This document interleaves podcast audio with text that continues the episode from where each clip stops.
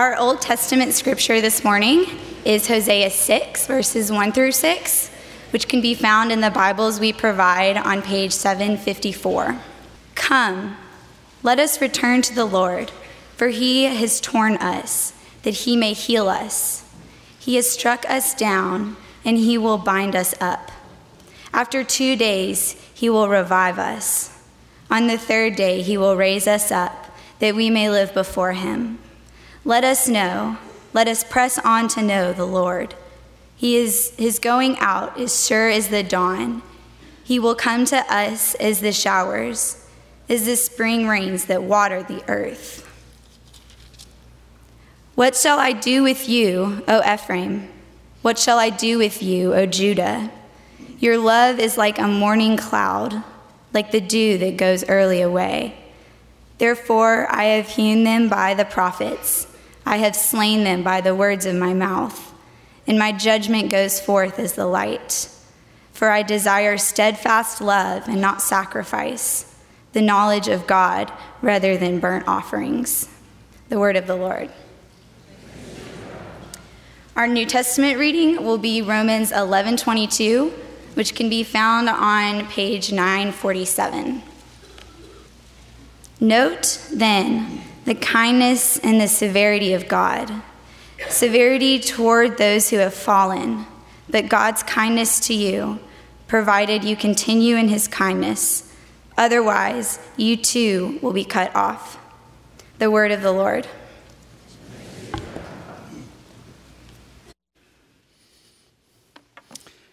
Thank you, Olivia.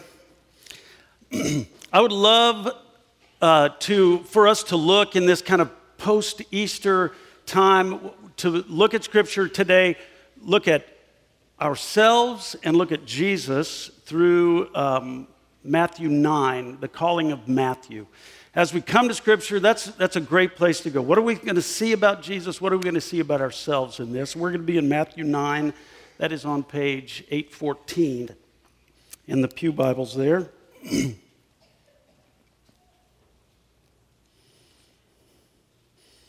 This is the word of the Lord here. As Jesus passed on from there, he saw a man called Matthew sitting at a tax booth, and he said to him, Follow me. And he rose and followed him. And as Jesus reclined at table in the house, behold, many tax collectors and sinners came and were reclining with Jesus and his disciples.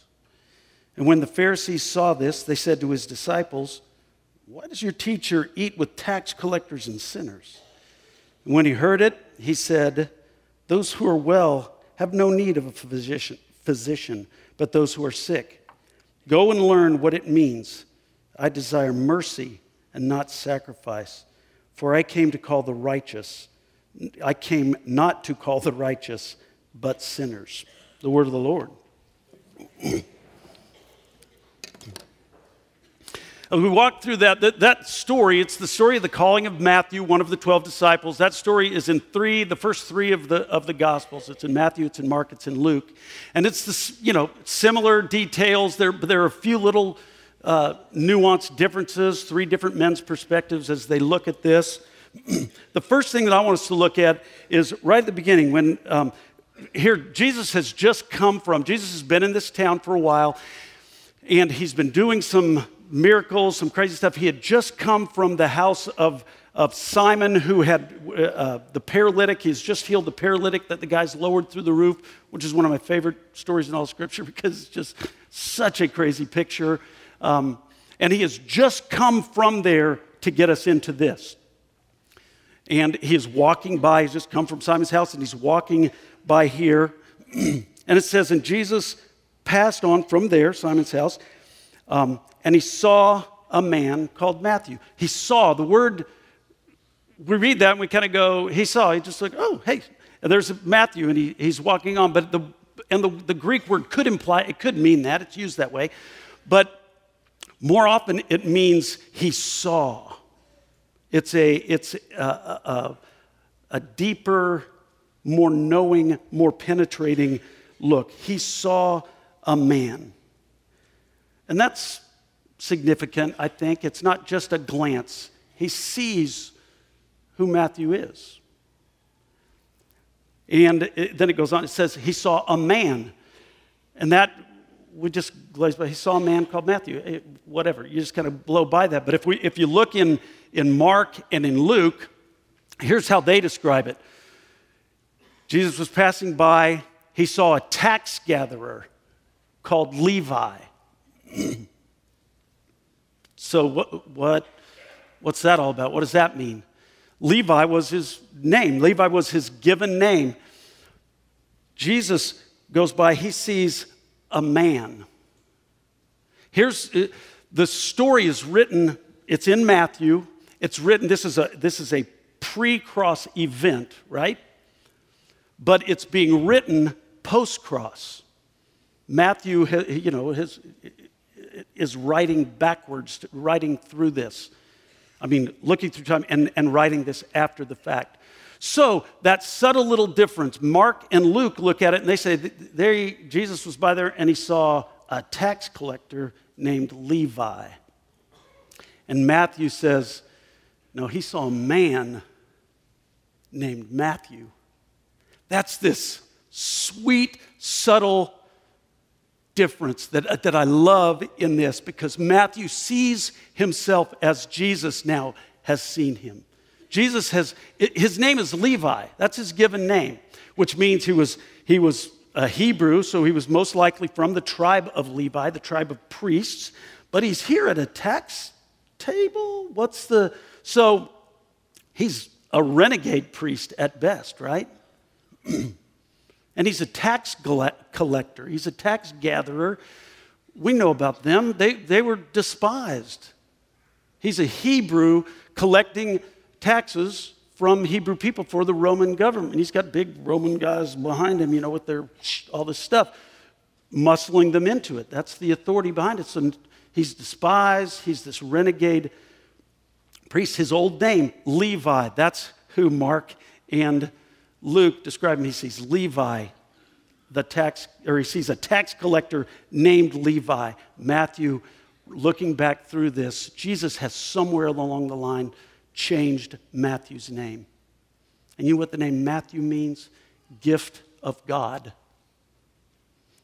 And so I just, I love that. Looking at this as Matthew is reading through this, going, he's, Jesus didn't see a tax collector, he saw a man.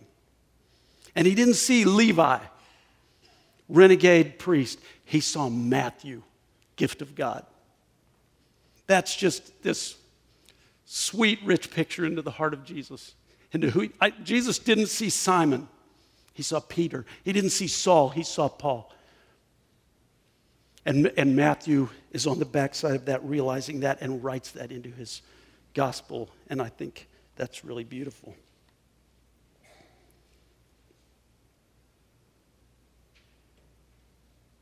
Then he says, it goes on, and Jesus says, Follow me. And I mean, it's all just one quick sentence, and Matthew follows him. And you just kind of go, oh, okay. I mean, was it, it feels like, you know, a Jedi mind trick kind of thing. You will follow me. And he looks at and goes, I will follow you. And gets up. when I first read this, kind of new believer, new first time going through scripture, that seemed so cool to me. Jesus just walks by and he sees him and he goes, Follow me. And Matthew goes, Yes, I will. And he gets up and he, and he follows him and he leaves everything. And it just seems so, one, crazy, but it, it seems so super spiritual. Like there was this awesome thing that was going on. And I bet there's probably some of that. I mean, it was Jesus for crying out loud. There was probably some of that that, that went on. um, and here's, here's something about the calling somebody to follow him. Rabbis uh, took great pains at calling their disciples. They were very selective at, at who they called to be their disciples. Um, so the fact that Jesus is looking at this tax collector who's working at the tax booth. Luke says he was at the, the his table was set up by the sea, which is just an interesting. So it's like he's gonna he's gonna set it up right there. So he's catching the the fishermen coming in off the lake, going, "Hey fellas, before you yeah, come right here." And all the, you know, the Roman dudes are behind him going, yeah, come here. Um, and so he's collecting, he's collecting that. That's who he is. And so the fact that Jesus calls him and says, You follow me is crazy, but really, really significant. it's shocking. Um, and he immediately gets up. So, what's probably going on here? The reality, it probably wasn't, you know, I don't think Jesus was a Jedi. Um, what's probably going on here is that one of the things we know about Matthew is he was also, he's a, he's a uh, renegade priest, he was a Hebrew, he was also a tax collector, but he was also a deeply re- religious man. Where do, we, where do we get that? We don't see that necessarily in here, but we see it by reading through his gospel. Because in the Gospel of Matthew, there are at least 99 references to Old Testament scripture in Matthew's Gospel. That's more than all the three other Gospels combined. And so that tells us Matthew, Levi, was a deeply religious man. He was well studied, he knew scripture. He's from the tribe of Levi, it probably comes from there. So I'm thinking he has, Jesus has been in this town. Matthew is out and around. He hears people. There's people around him all the time. He's not in some building or some office someplace. He's out. And he's hearing, and he's listening, and he's watching. Likely he has seen Jesus around and he is filtering that through this knowledge of Scripture, of the Old Testament. And he, he's going, there's one foretold who will heal and who will free and who will release. And here's, and so he's studying this. and Jesus says, follow. And he immediately gets, it's still crazy that he immediately gets up and follows him. He stands up, walks away from his table, walks away from his job, walks away from his livelihood completely. Walks away from his identity, really, right? Because that's who Matthew and Mark, I mean, who Mark and Luke are describing as. He was a tax man. That's what he did. And he walks away from all that and follows Jesus. So there is something that's really cool in that. And I don't know what it was that stirred in Matthew, but I love it. And then here's the other thing that we can just kind of glaze over here. Between verse 9 and verse 10, says, Follow me. And he followed him. Verse 10 says, As Jesus was reclining at the table, behold, many tax collectors and sinners came and were reclining with Jesus and his disciples. the very first thing that Levi, Matthew, does is have a feast, a party for Jesus. That's kind of cool. He has a party for Jesus, and who does he invite? He invites tax collectors and, and sinners. Why does he invite them? Why does he invite tax collectors and sinners to this party? I mean, at least one obvious choice is those are the only people in his, you know, in his address book. Those are the only people he has on his GroupMe or whatever, you know. That's just, who am I going to invite? Uh, who do I know? I'll invite the people that I know. They're tax collectors and sinners. That's who I am. I, that's my people.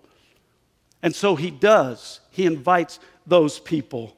But I think there's, a, there's an old British pastor, an author named G. Campbell Morgan, who I love, who I think has probably a better insight into what it was. Here's what G. Campbell Morgan says it says he had traveled, Levi had traveled the straight highway into Jesus' heart. He knew that Jesus cared about the outcast and the sinner, for he was one. And so, who's he going to invite? He invites them because he wants them to experience the same Jesus, the same grace that he has just experienced. And so he sets it up party, my house, seven and goes through all the preparations. And it, and it was a great feast. It wasn't just a quiet little, it was a great feast, it says in Luke. A great feast peopled by tax collectors and sinners. In the ESV, it, it, just says sinners. In the NIV, every time sinners is, is in there in any of these stories, it's in quotes. And I think the, the implication there is sinners. Like that's what everybody's calling them.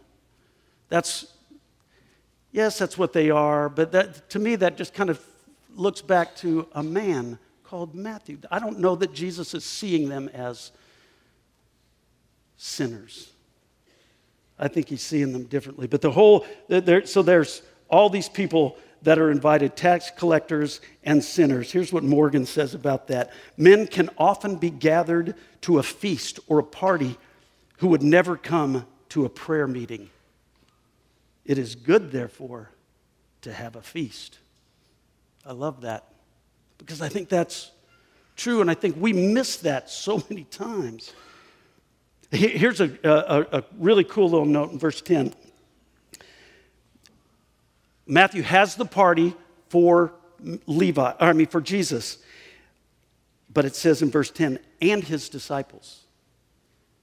Jesus is the guest of honor. Jesus is the, is the main one. It's as if Jesus says, Hey, Matthew, thank you for the invitation. That's great. Do you mind if my guys come with me? Because it's almost as if to say, because I want them to see this. I want them to experience this. I want them to be with you, and I want them to be with me. That's discipleship. That's how Jesus worked. Come with. And it's not come with me to, you know, some teaching sermon thing. It was come with me to a dinner party, a banquet. And we're, we're going to learn from that. We're going to experience that. I think that's pretty cool. So there's this wonderful thing going on, this this dinner. What goes on at dinner? You're eating, you're drinking, you're laughing, you're talking, there's conversation, there's all kinds of great stuff going on. It's a beautiful scene here, and then comes the record screech. And, and it all comes to a halt. And who brings it to a halt? The Pharisees. Again, ruining the party. The Pharisees were in the party. And now here's where, for me, this, this starts to get uh, really personal and really uncomfortable, and it is John Wood's fault. Saying that right up front. It's John Wood's fault because John keeps reminding us that when we look at Pharisee, the Pharisees in the scripture, that we are, that's us. We are more like the Pharisees. We, us, are more like the Pharisees than we are anybody else in this picture, most of us. And I don't like that. But I think it's true. So I can't read scripture anymore when I hear the Pharisees. I used to kind of vilify the Pharisees. Oh, Pharisees bad. And I can't do that anymore because, you know, that messes with me. But what messes with me more is that that's a mirror. And is that really me? Do I go in there and do I spoil the party? Do I ruin what Jesus is doing? Do we do that? And I think, God, too many times we really do. So, and the, and the Pharisees are in there. They go to the party. I mean, the sinners, tax collectors, they go, party, yeah, Jesus. And the Pharisees go too. But they're not in the party. They're on the outsides of the party, arms crossed, looking. And, and here's what they do who do they talk to? Who's their problem with? The problem was with Jesus. Who do they talk to about the problem? Here's mirror. They talk to the disciples. They don't talk to Jesus about it, they talk to the disciples. And they're back there with their arms crossed, going, Why is he eating with tax collectors and sinners? and I think really, as I look at it, it's, that's a legit question. It's a legitimate question. It's a good question.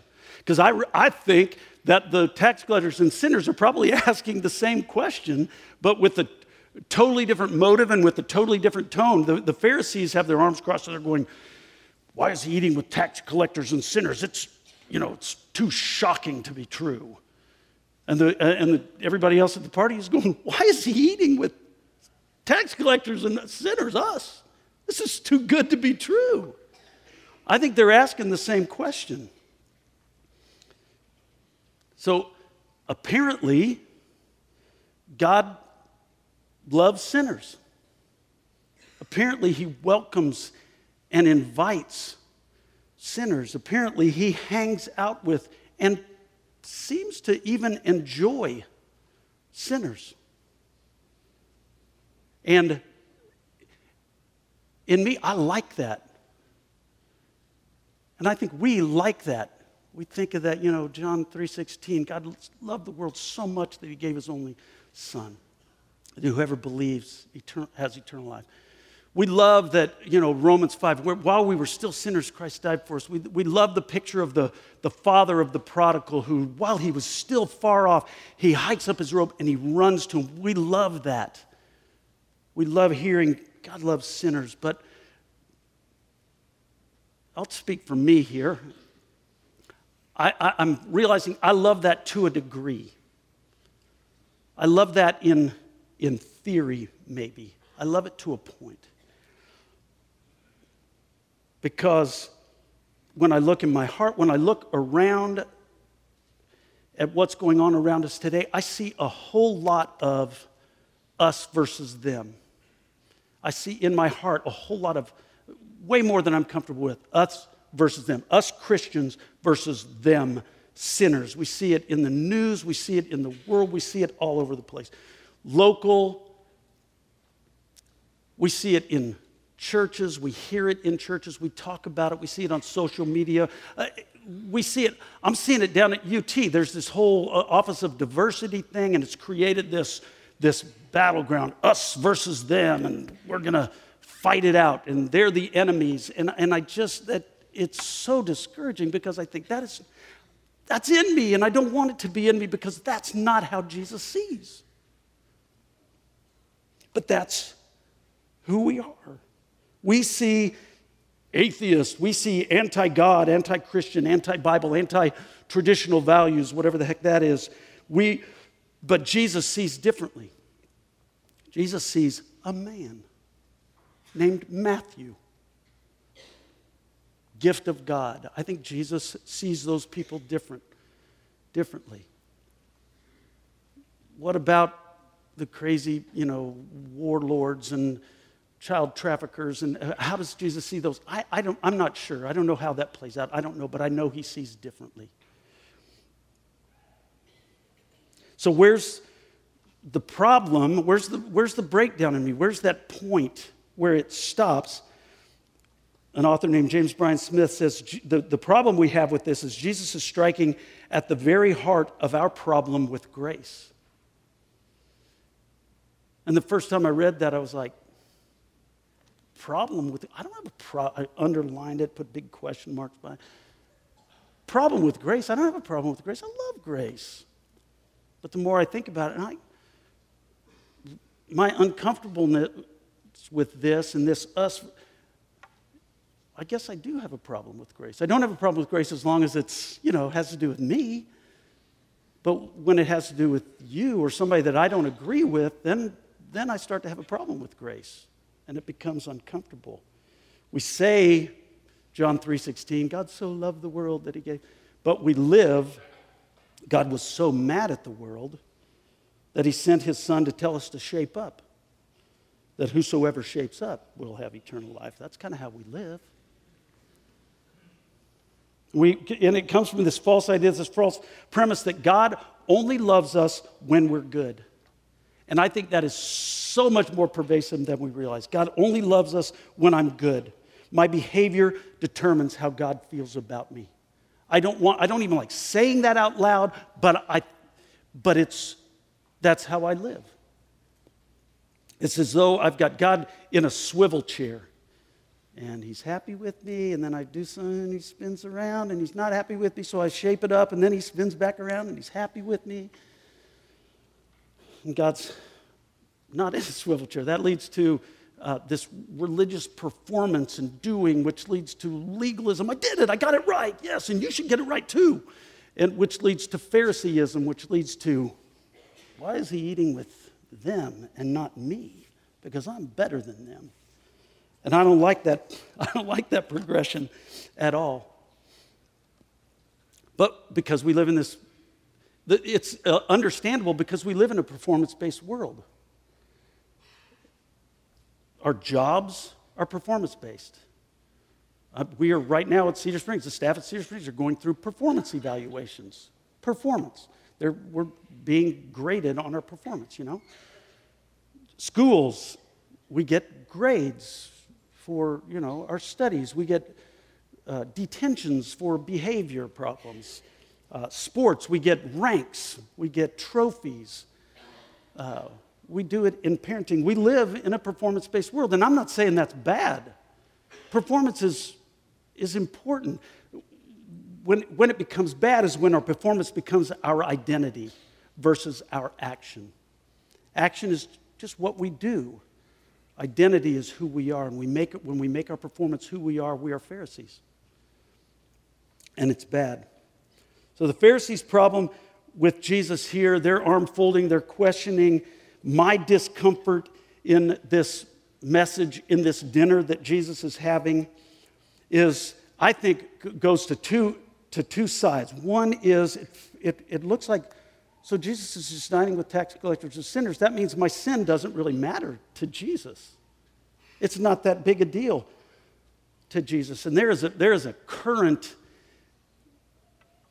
going on around us that, that wants, there are authors, there are plenty of preachers that will tell you that.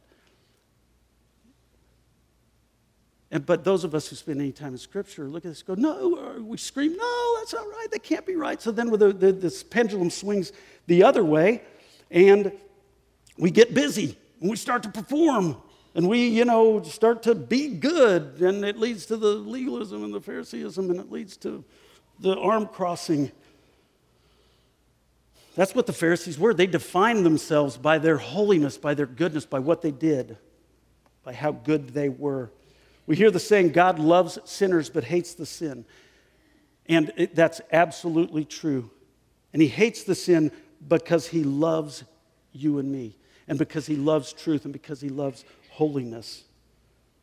But we've got these, we've got these two lenses that we kind of use, we, we see things through, two false lenses. One is kind of the Jesus meek and mild. We'll call him Mr. Godgers. You with me? Mr. Godgers, Mr. Rogers, you know, he's the he's the sweet old grandpa that loves everything you do. I like the way you say that. Did you know that? Would you be my neighbor? Would you come? You know, it's this it's this warm, welcoming, cardigan wearing kind of God who's just sweet and wonderful. It's kind of the, the love wins, kind of a universalist kind of an idea.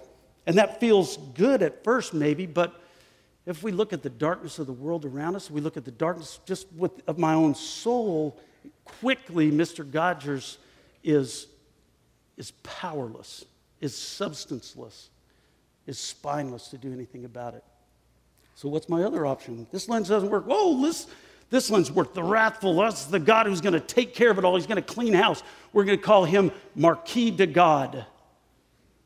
You with me? Marquis de Sade, Marquis. The wrathful the wrathful God who's up there with the big stick, who's ready for me. We're just watching and waiting for you to get out of line. And then he's going to straighten it up. And we, we, don't necessarily want that for us. We sure want that for them. And I sure want that for you. Um, and it's this God who's angry all the time.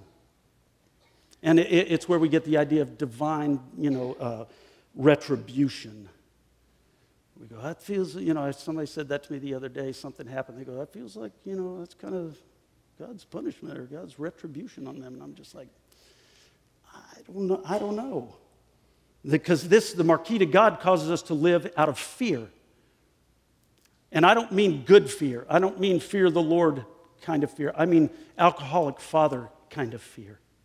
Fear of what daddy is going to come home today, where I'm flinching all the time, worried that God is going to get me, punish me.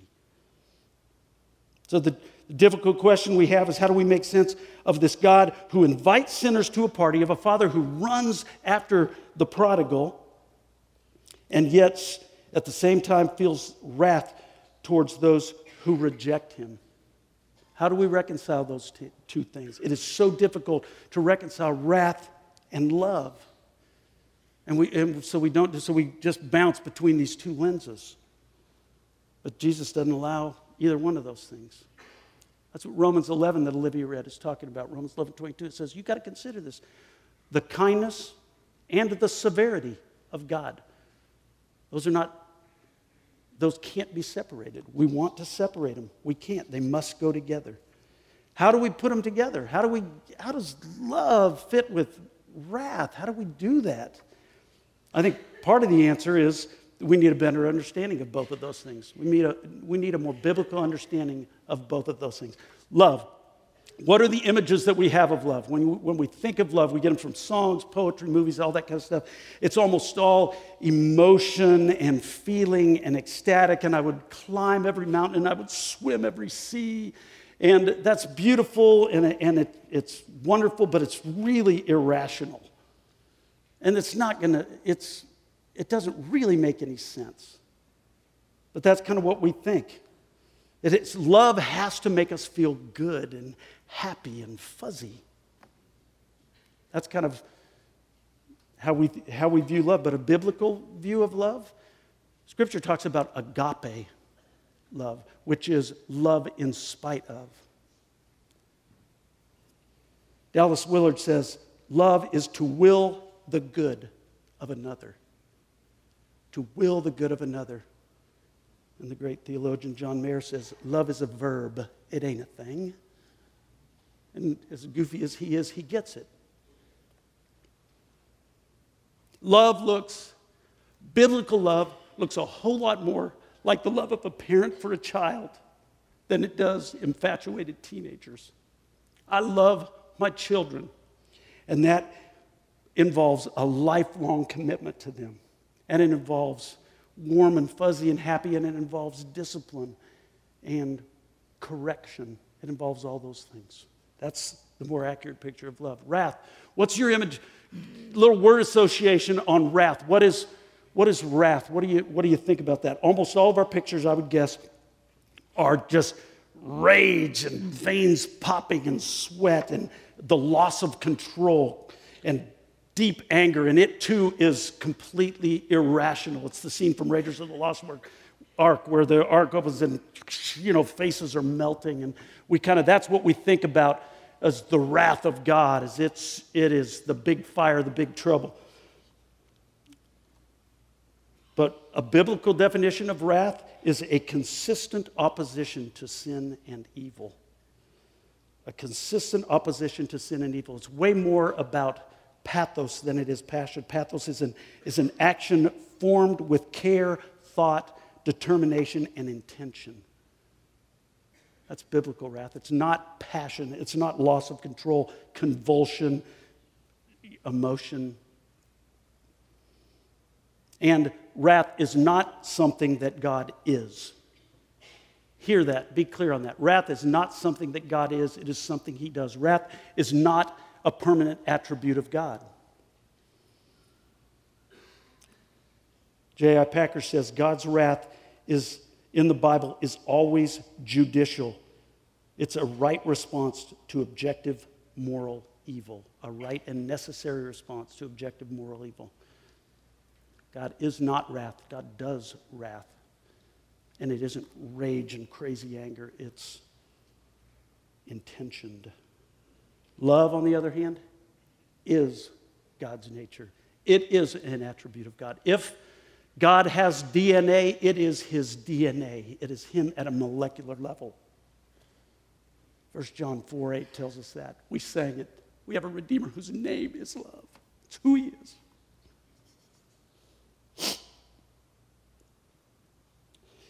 God is not indifferent and he is not indecisive about our sin, about evil. Why? Because he is fiercely and forcefully opposed to anything that hurts or damages his beloved children.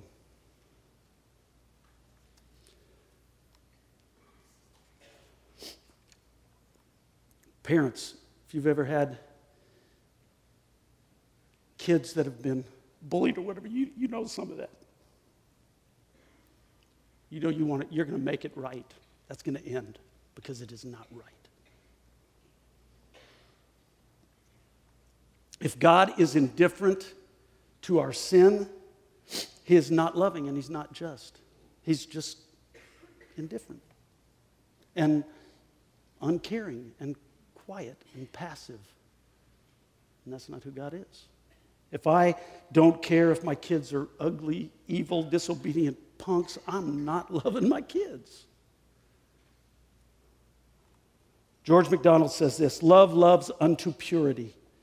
God's lo- God loves us so much that he longs for us to be pure and holy, and he works tirelessly to make us so.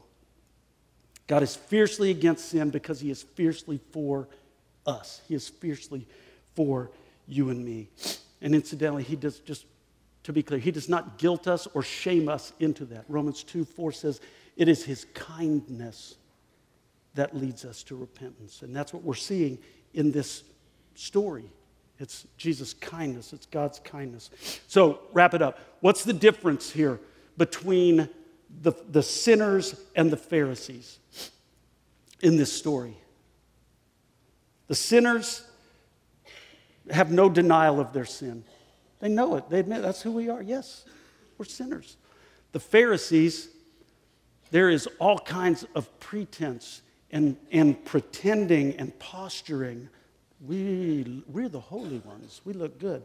There's, for the sinners, there's movement toward Jesus. They go to a party, they go to dinner and are hanging out for the evening with Jesus. Movement toward him.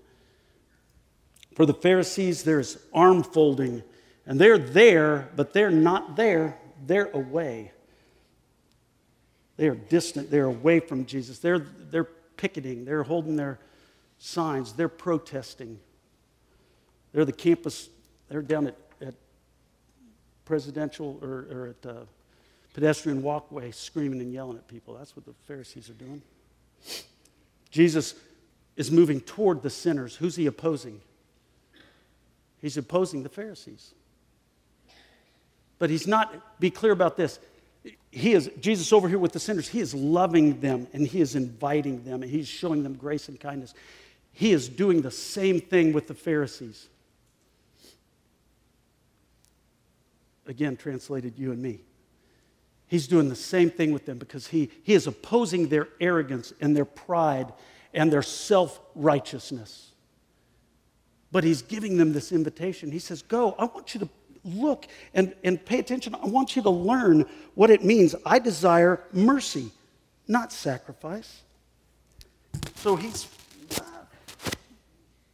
he's giving them an invitation. He's loving them even in the midst of this. Go and learn, he says. So I think that's cool. He's caring for them, he's not dismissing them out of hand. He is opposing their arrogance and their self righteousness. Jesus is modeling how we can, you and I, how we can eat with sinners and tax collectors and still be holy. And I pray, God, give us the courage to do more of that, to have more parties and feasts and dinners with tax collectors and sinners. Because here's the reality it takes way more courage for you to invite a whole bunch uh, of neighbors or friends over to your house and spend the evening with them, or to, to, to go across uh, the, the office and talk to a coworker, or go across the classroom and talk to a friend, than it does for me to stand up here and preach about it. But I pray that's what, that's what we would do. We were just coming home uh, from Haiti, my wife and I, at this, spending uh, several days with a bunch of people who are giving themselves away to the broken, the lost, and needy in Haiti. Rich, rich time. We get off the plane in Miami, and as the plane touches down, bing, you know, you can, and everybody starts to stand up. There's this voice that starts preaching on the plane oh, brothers, and he's, he's got that kind of like, brothers, uh, you know, this world's a mess, and, and the only way out is Jesus. And he does this thing from his seat on the plane. I can't even see who it is. And then he, he stops. And it was like he had just done his religious thing and I, I, was so struck by, you know, I know he wanted that to evoke response, and it evoked response. Just probably not the responses that he wanted from me, at least, but because it, was like there couldn't have been a starker contrast in my mind. We had just left these people who are having dinner with, who are throwing feasts, who are giving their lives to these people, and then this guy is shouting from his seat his little message and is done. Never talked to another person on the way out. And yeah, I sure wasn't going to talk to him. It was so anti what this is about. Here's how uh, G. Campbell Morgan wraps it up. He says, out of this, out of this story, says the despised tax collector becomes the royal chronicler and gives us this great gospel of the kingdom. What a great wrap up to it of what Jesus has done and how it's and what we get from that is Matthew, a man who has chronicled Jesus' life. And we get it and we get to that's beautiful. Could we be more like Matthew and less like the Pharisees? Let me pray for us real quick. Father, that's, that is so much my desire. And, and again, like I said, so much of my discomfort in all of this is that I'm, I'm so much more like the Pharisees than I am, uh, than I am Matthew. So make us more like the Pharisees. I mean, make us more like Matthew than the Pharisees. And we confess that we are the opposite of that too often. And we pray in Jesus' name. Amen.